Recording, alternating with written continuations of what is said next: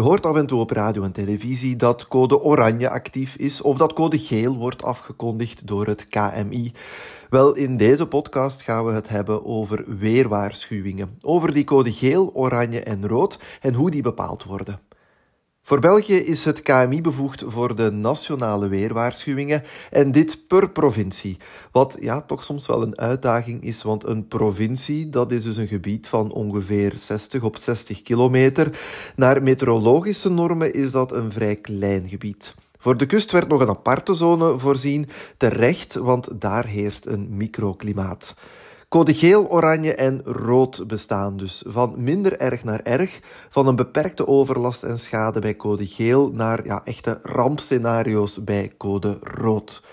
Nu, het inschatten van overlast en schade, dat is zeer moeilijk voor een weersvoorspeller. Zal 30 liter water per vierkante meter op één uur tijd, zal dat leiden tot overstromingen en ondergelopen kelders? Wel, in sommige straten wel, in andere niet. Dat hangt echt af van de staat van de rioleringen en van het lokale waterbeheer. En dat is heel moeilijk in te schatten voor een weerman of een weervrouw. De waarschuwingen die zijn gelukkig niet gebaseerd op de persoonlijke interpretatie of het gevoel van de voorspeller van dienst, maar wel op objectieve criteria die afgetoetst worden door meerdere voorspellers en door het hoofd van de weerkamer. Er bestaat dus een soort van checklist en een hele procedure te volgen. Wanneer zwaar weer op komst is, dan wordt de situatie meerdere dagen op voorhand ingeschat en ook gekwantificeerd op basis van wat weermodellen berekenen en de ervaring van de weersvoorspellers in de weerkamer. Er wordt daarvoor beroep gedaan op heel objectieve criteria, limieten uitgedrukt in cijfers die wanneer ze overschreden worden in minstens een kwart van de provincie aanleiding geven tot een code geel, oranje of rood.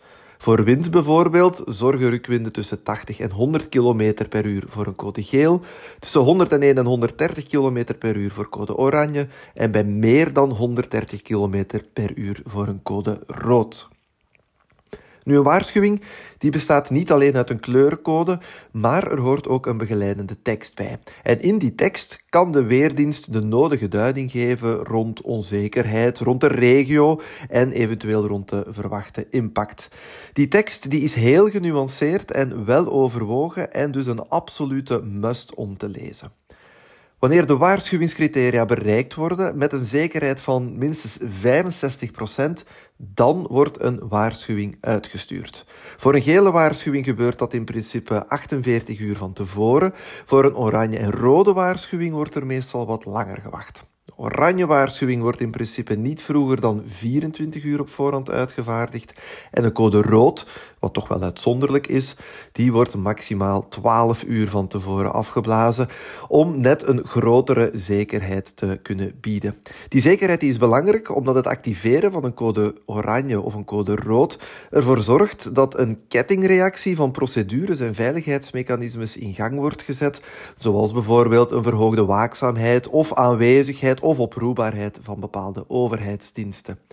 Achter de schermen gebeurt er heel veel, maar u kan gerust zijn, over ons weer wordt er constant gewaakt. Indien er gevaarlijk weeropkomst is, dan zal u dat geweten hebben. En nu heeft u dus ook een idee hoe die weerwaarschuwingen tot stand komen.